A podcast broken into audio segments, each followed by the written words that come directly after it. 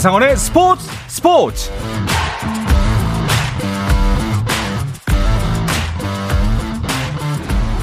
스포츠가 있는 저녁 어떠신가요? 아나운서 한상헌입니다. 오늘 하루 이슈들을 살펴보는 스포츠 타임라인으로 출발합니다.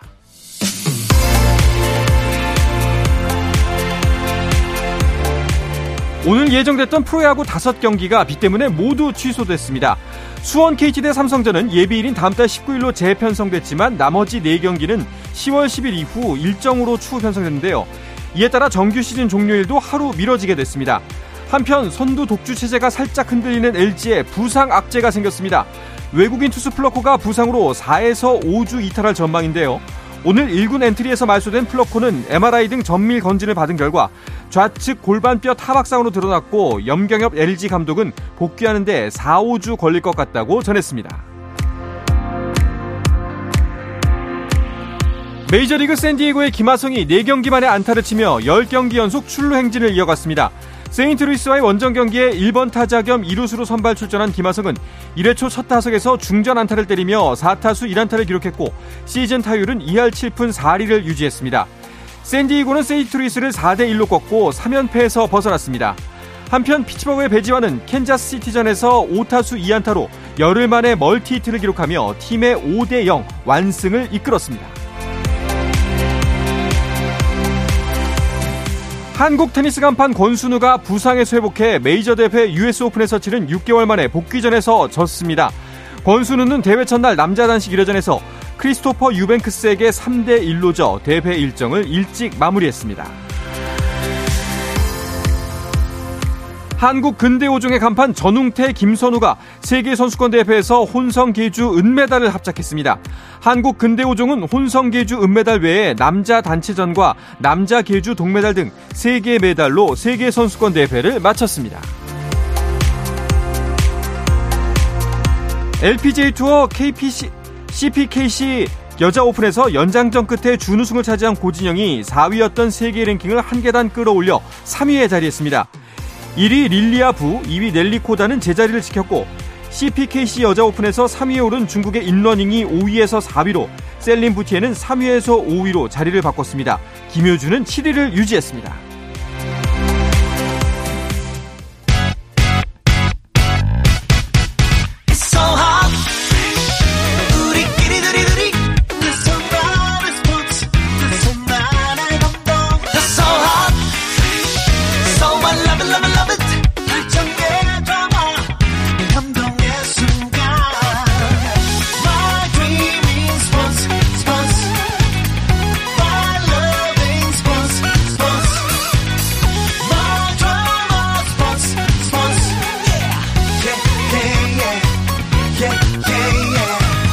스포츠.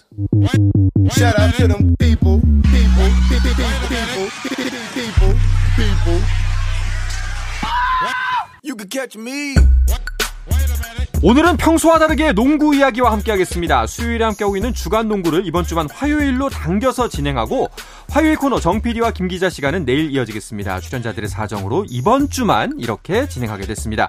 자, 주간 농구 함께할 분들 만나보죠. 손대범 농구 전문 기자, 배우 겸 해설위원인 박재민 씨와 함께합니다. 어서 오십시오. 안녕하세요. 손 기자와 박이원의 스포츠입니다. 아, 네. 입에 착착 붙어요. 네. 네. 그러니까요. 뭐 사실 근데 요일이 중요하진 않죠. 두 분께는. 그렇죠. 언제나 공은 굴러가고 있기 때문에. 네. 네. 그리고 요일이 바뀌어도 언제나 이게 출연할 준비가 되어 있으면 나올 수 있다. 네. 요일이 바뀌었다가 못 나오는 건 이제 핑계다. 그렇죠. 네. 조현일 위원이 오늘 못 나오셨는데. 네. 우리 곁에 뭐 그런 분이 있었죠. 조현일 위원만 빠지면 월화수목금 다 할 수 있는 분위기입니다. 아, 네. 그럼 언제든지 할 수 있어요. 네. 저희는 뭐 KBS를 위해서라면 네. 스포츠는 KBS다. 네. 아, 그렇죠. 네. 알겠습니다.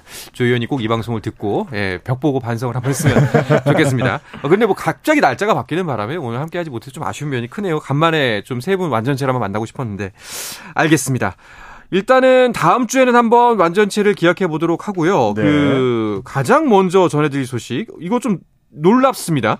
KCC의 연고지 이전 이야기가 나왔는데요. 이게 어떻게 된 일인가요? 네, 이제 곧 KBL 이사회가 열리게 되는데 네. 그 안건 중 하나로 이제 전주 KCC 연고지 이전이 올라갈 예정입니다. KCC 같은 경우 최근에 이제 전주 실내체육관의 신축 이슈 갖고 전주시와 이제 갈등을 빚어왔습니다. 8년 전에 했던 약속이 아직까지 지켜지지 않았기 때문인데 이 때문에 연고지 이전을 할 것이다. 조만간 할 것이다. 혹은 바로 이루어질 것이다. 그런 소문이 있었거든요. 네. 제가 취재해온 바로는 아마도 이제 새 도시가 거의 물색된 걸로 알고 있고 그렇기 때문에 내일 어떤 발표가 날지 좀 지켜봐야 될 것 같습니다. 내일이군요.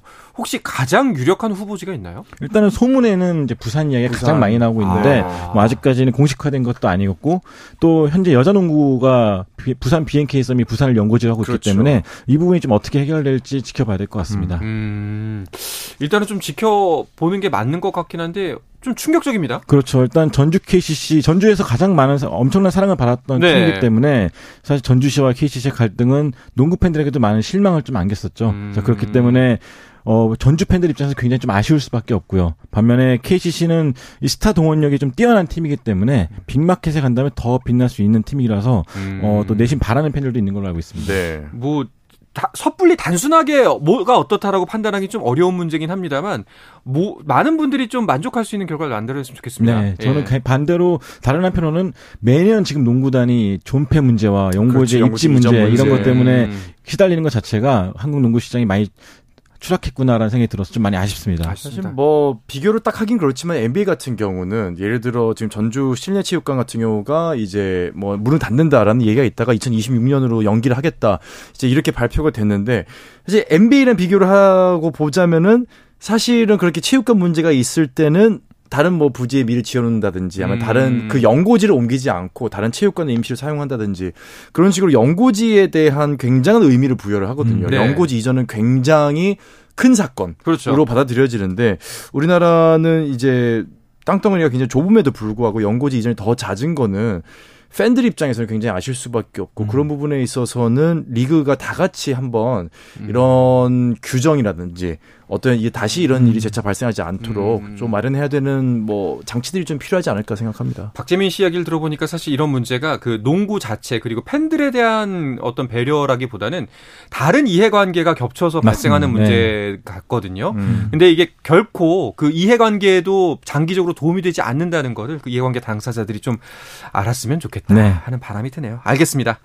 자, 그리고 2023 프로농구 신인 선수 드래프트 1차 명단이 공개가 됐는데요. 이 소식도 눈길을 모을 만한 요소들이 있었죠? 네, 드래프트 1차 명단이 공개가 됐고 일단 22명의 이름이 올라왔습니다. 뭐 문정현, 박무빈, 유기상 드래프트 하면 가장 많이 언급되는 이 3명의 선수와 함께 얼리 엔트리로 나오게 된 이강현 선수 그리고 건국대 김도현, 고려대학교 신주영 등 이 얼리 엔트리 2, 3학년 선수들도 5명이나 신청을 했습니다.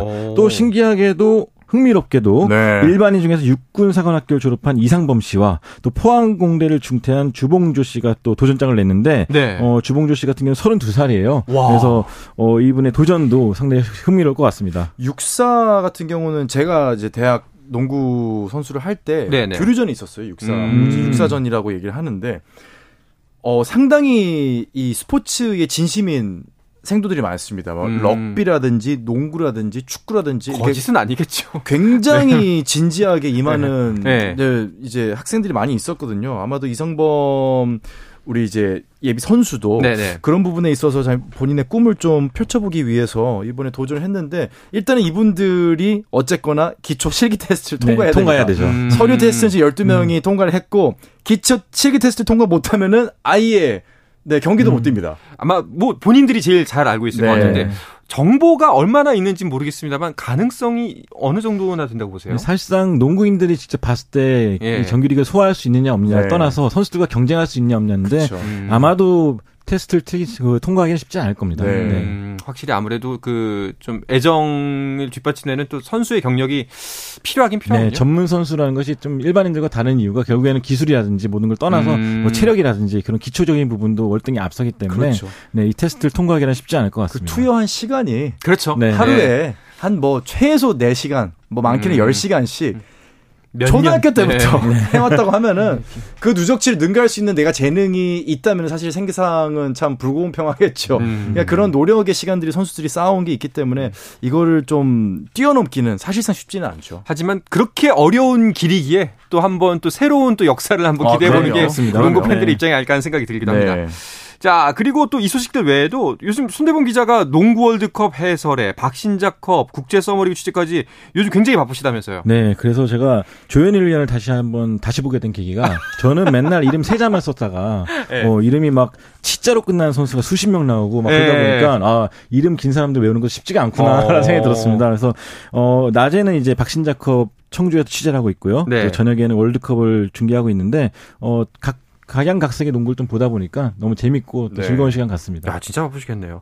그 이번에 박신자컵에서 그 개막식에 박신자 여사가 직접 참석하셨다고요? 네, 2015년 1회 대회 이후로 8년 만에 박신자컵 현장을 방문했는데요.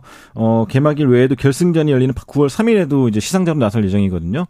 개막식 당일에는 와서 이제 젊은 기자들과 또 모처럼 많은 기자회견도 가졌습니다. 아, 올해 연세가 81시더라고요. 네. 그렇죠. 선수생활 60년대에 하셨으니까 대단하시죠. 2015년에는 사실 그 컵을 트로피를 직접 들고 나오셨는데 그게 약간 이제 캐릭터 모양으로 이제 박신자 이제 선생님의 이제 캐릭터 모양의 트로피가 굉장히 화제가 됐었어요. 그래서 트로피가 굉장히 좀 인상적이다 얘기가 있었는데 굉장히 오랜만에 참가하면서 후배들한테도 굉장히 좀 큰 울림을 줬죠. 그러게요. 네. 공식 기자회견장에서 하셨던 말씀들도 좀 많이 울림이 있었다고 들었어요. 네, 그렇습니다. 후배들에게 이제 본인들이 하고 싶은 걸 해야 되는데 할 거라면은 목숨을 바쳐서 할 수 있고 할 거라는 절실함 없이 성공할 수 없다. 그런 부분에 있어서 저도 사실은 이 선수들뿐만 아니라 저 취재한 입장에서 봤을 때도 아 나도 그래 저렇게 했으니까 성공했구나라는 생각이 들어서 좀 강한 인상을 받았었고요. 또 8년 전에 왔을 때 박지수 선수랑 이제 약간의 교감이 있었어요. 네 꽃다발도 주고요. 그런 부분에 있어서 이 박지수 선수 기억하냐라는 질문이 있었는데 사실 박지수 선수께서 미국에서 좀 시골에서 지내시다 보니까 그 동안에 WKBL 를 보지 못했다고 해요. 그래서 이 박지수 선수가 어떻게 지낼지는 모르겠지만 본인이 워낙 신장이 커서 주목도 많이 받는 것도 이해하고 또 잘 극복했으면 좋겠고 그랬으면 열심히 했으면 좋겠다라는 말로 남겼습니다. 그 박신자 여사가 약간 박지수 선수 상황을 잘 모를 텐데도 뭔가 꿰뚫는 게 있네요. 네. 그러니까 왜냐하면은 당신께서도 센터였고 그 당시에 키가 176 정도 되셨던 선수인데. 어떻게 보면 그 당시에 굉장히 큰 키에 주목을 받았고 심지어 대한민국 국가대표팀의 성적 좋지 않은데 항상 어떤 대회 나가면 막 탑5에 뽑히고 막 레전드로 뽑히고 지금 피바 명예전당에도 허언하게 돼 있을 정도로 주목을 받았던 그 경험이 있기 때문에 아, 박지수 선수에 대해서도 그런 부분에 있어서 네가 스타로 성장하기 위해서는 어쩔 수 없이 그에 따르는 불편한 부분들도 분명히 있을 거야라는 거를 아마 예감을 하셨던 것 같아요. 네, 그렇죠. 버스 탈 때도 주목을 많이 받았다고 하고 제가 기억하기로 제가 신문기사를 있나 찾아봤는데 결혼 기사가 거의 모든 신문의 일면을 크게 장식할 정도로 당대 최고의 스타였습니다. 그렇죠. 이야. 근데 박지수 선수가 사실 좀 아픈 시간들이 있었지 않습니까? 마음이 좀 많이 힘들고 뭐 부상도 있었고요. 그렇죠. 이런 좀 선배, 대선배의 말이 좀 많이 치유가 될 수 있었을 것 같다라는 생각이 드네요. 그렇습니다. 박신자 여사가 뭐 모든 걸 잃은 슈퍼스타임에도 불구하고 굉장히 좀 소녀 같은 그런 그 어투로 굉장히 좀 나긋나긋하게 조언을 잘 해주셨는데 이런 것들이 아마 박지수 선수 기사를 봤을 거예요. 큰 도움이 됐을 것 같고 기사를 봤는지 모르겠지만 이번 대회에 나선 박지수 선수는 저희가 알던 그 밝고 명랑하고 또 코트에 섰을 때 굉장히 경쟁력 있는 경쟁심이 강한 그런 선수로 돌아왔습니다. 돌아왔군요. 자, 이번에 그러면 박지수 선수 걱정은 당분간은 좀 안 해도 되겠다 싶은가요? 네, 우리은행과 KB 걱정은 당분간 쓸데없다. 이 두 팀의 질주가 정말로 강력했습니다. 아니, 박지수 선수 3점 슛도 넣었어요. 그 경기 중에 벤치에 앉아 있는데 중계 카메라를 정확히 보고 세리머니를 해주더라고요. 그만큼 이제 본인도 여유를 갖게 된 것 같고요. 아, 정말 밝은 모습 다시 볼 수 있어서 정말 다행입니다. 특히 이번 박신자컵이 정말 재밌는 게 사실 예전에는 그 신인이나 좀 실험하는 장이었다면은 거의 주전급 멤버들이 다 나와서 이번 대회부터 뛰고 있기 때문에 좀 치열하고 훨씬 더 재미가 더하다고 하더라고요. 네, 뭐 네. 일본 토요타 팀과 NLC 네. 팀, 또 호주의 벤디고, 네. 필리핀의 국가대표팀이 왔는데 이 워낙 또 쟁쟁한 팀들이 오다 보니까 우리도 역시나 슈퍼스타들을 낼 수밖에 없었습니다. 그래서 주전들이 미리 경쟁을 하다 보니까 또 팬들도 즐거워졌고요. 네. 지난해 같은 경우는 무료 입장인데도 빈자리가 되게 많았거든요. 그렇죠. 근데 이번에는 티켓을 판매했음에도 불구하고 주말에 경쟁이 꽉 찰 정도로 많이 찰 정도로 팬들도 많이 오셨습니다. 좋습니다. 자, 이번 박신자컵을 통해서 시즌 미리 보기가 가능할 텐데요. 어때 보였나요? 네, 역시나 뭐 우리은행과 KB는 뭐 적수가 없을 것 같다는 그런 네. 느낌을 줬고요. 또 하나원 큐 같이 젊은 팀들도 아 여름 동안 열심히 연습을 했구나라는 걸 느낄 정도로 좀 많이 성장했습니다. 네. 자, 그리고 NBA 팬들 같은 경우에는 농구 월드컵을 보면서 뭐 비시즌 아쉬움 달래고 있을 텐데 이변이 벌써 벌어졌습니다. 프랑스가 탈락을 했어요. 아.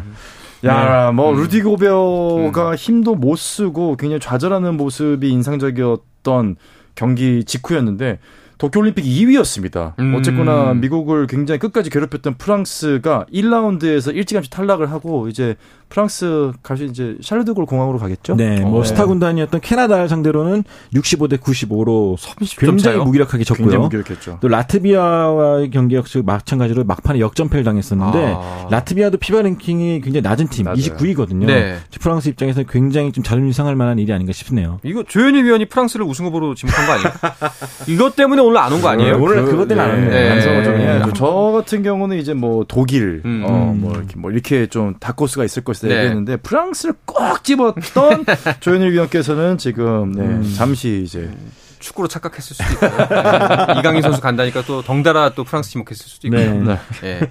근데 프랑스는 도대체 어떤 문제를 이번 경기에서 많이 보였나요? 일단 프랑스가 뭐 지난해 유로바스켓 2위 또 올림픽 2위 이런 성과를 냈던 핵심 멤버들이 다 빠졌습니다. 네, 중간 대회를 앞두고 또 하나 둘씩 부상을 당하고 나오지 못하다 보니까 결국엔 약간 그 수비적인 라인업으로 나올 수밖에 없었는데 결국 농구는 골을 많이 넣어야 되는 종목이지 않습니까? 이런 국제대회에서는 누군가 에이스 역할을 해줬어야 되는데 그렇죠. 그런 에이스가 역할이 없다 보니까 속절없이 무너질 수밖에 없었죠. 에너지 레벨이 전체적으로 떨어졌고요. 뭐 개인적으로 아쉬운 거는 LA 클리퍼스에서 뛰고 있죠. 이제 니콜라 바툼 선수가 이번 대회를 끝으로 국가대표로 은퇴하겠다라고 얘기를 했는데 글쎄요. 뭐 진짜 조별 예선도 통과를 못하고 1라운드에서 떨어졌다는 거는 본인이 입장에서는 글쎄요 바툼 네. 한번 더 하지 않을까요? 내년 또 파리 올림픽이 홈이니까 네. 그렇죠. 아마 걷뛰지 않을까 생각합니다. 아마 정신 바짝 차리는 계기가 되지 않을까 네. 싶은데요. 그 외에 혹시 그 이변은 없었나요?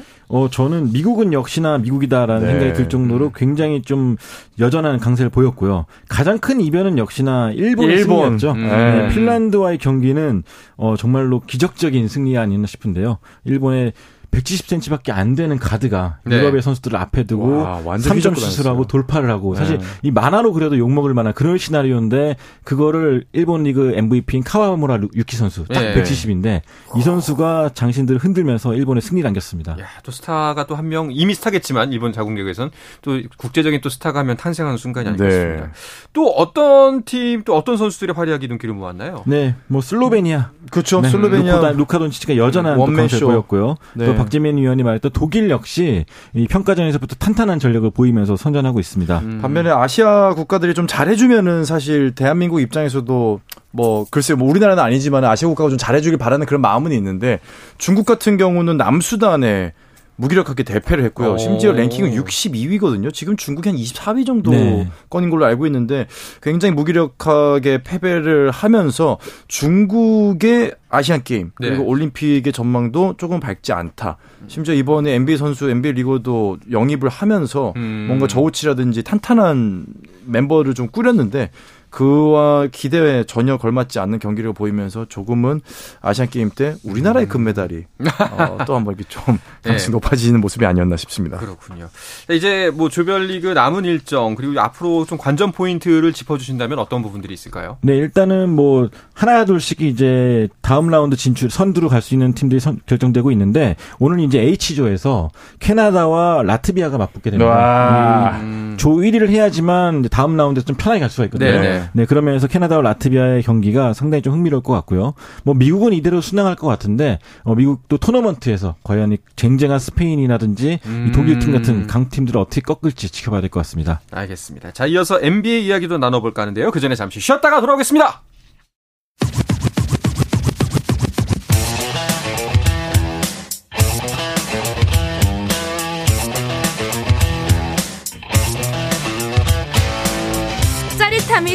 시간 한상헌의 스포츠.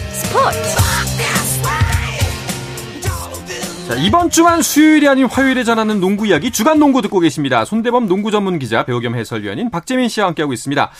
자, NBA 소식 전하기 전에 여준석 선수 관련 소식이 있어서 짚고 갈까는데요. 네.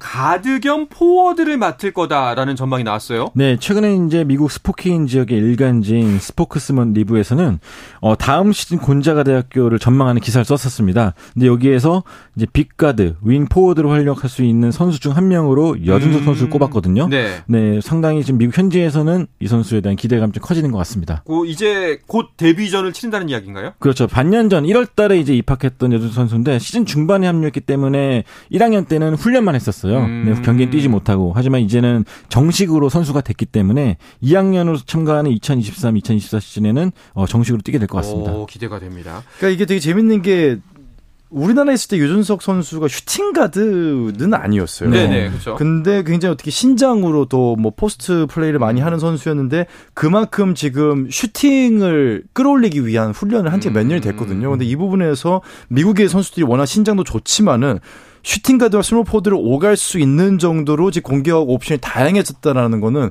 저는 일단은 곤자가 대학에서 데뷔를 했을 때 어떤 공격 패턴을 보여줄지가 너무 기대가 돼요. 네. 변신을 하겠네요, 진짜. 그렇습니다. 네. 예.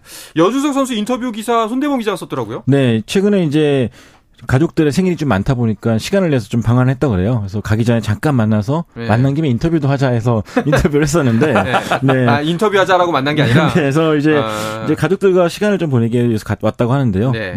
이제 바로 돌아가자마자 팀 훈련에 합류한다고 하는데 최근에 미국 생활이 너무 이제 행복하고 도전 자체가 너무 즐겁다는 말을 남겼습니다. 아, 밝으니까 좋습니다. 네. 가족과 시간을 보내겠다는데 굳이 만나서 네. 근데 그렇게 해야 또 우리가 여준석 선수 소식을 듣는다는 네. 그 인터뷰 네. 내용 중에는 좀 기억나는 부분이 있나요?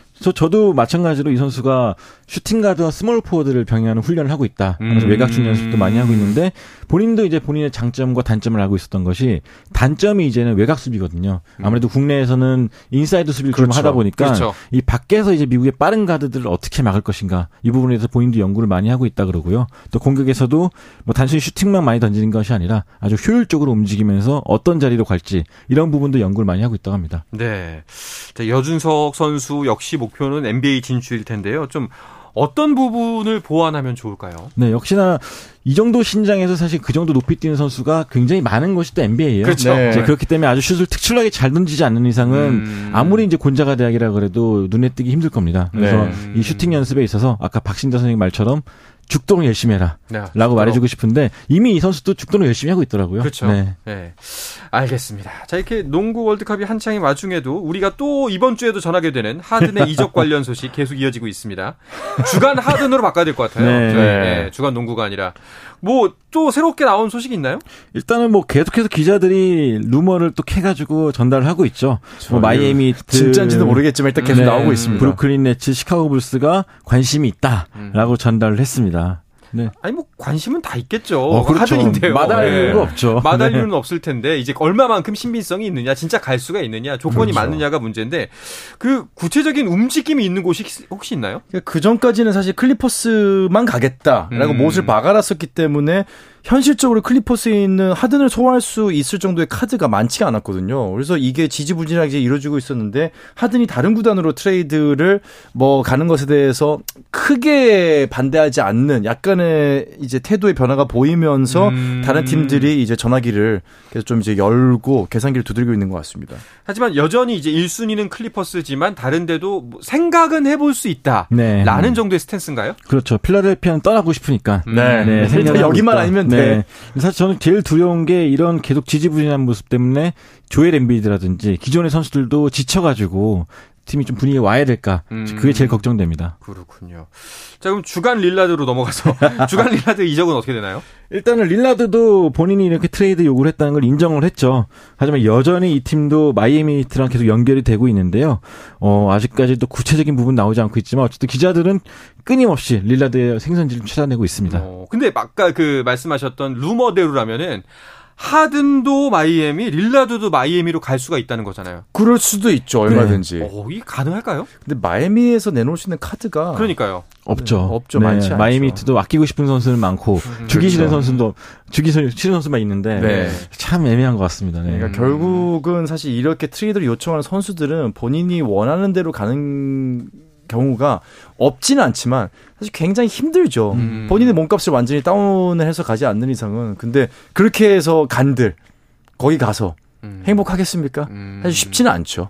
네. 참 이러나 저러나 뭐 참 골치 아프다라는 게 네. 맞는 것 같네요. 네.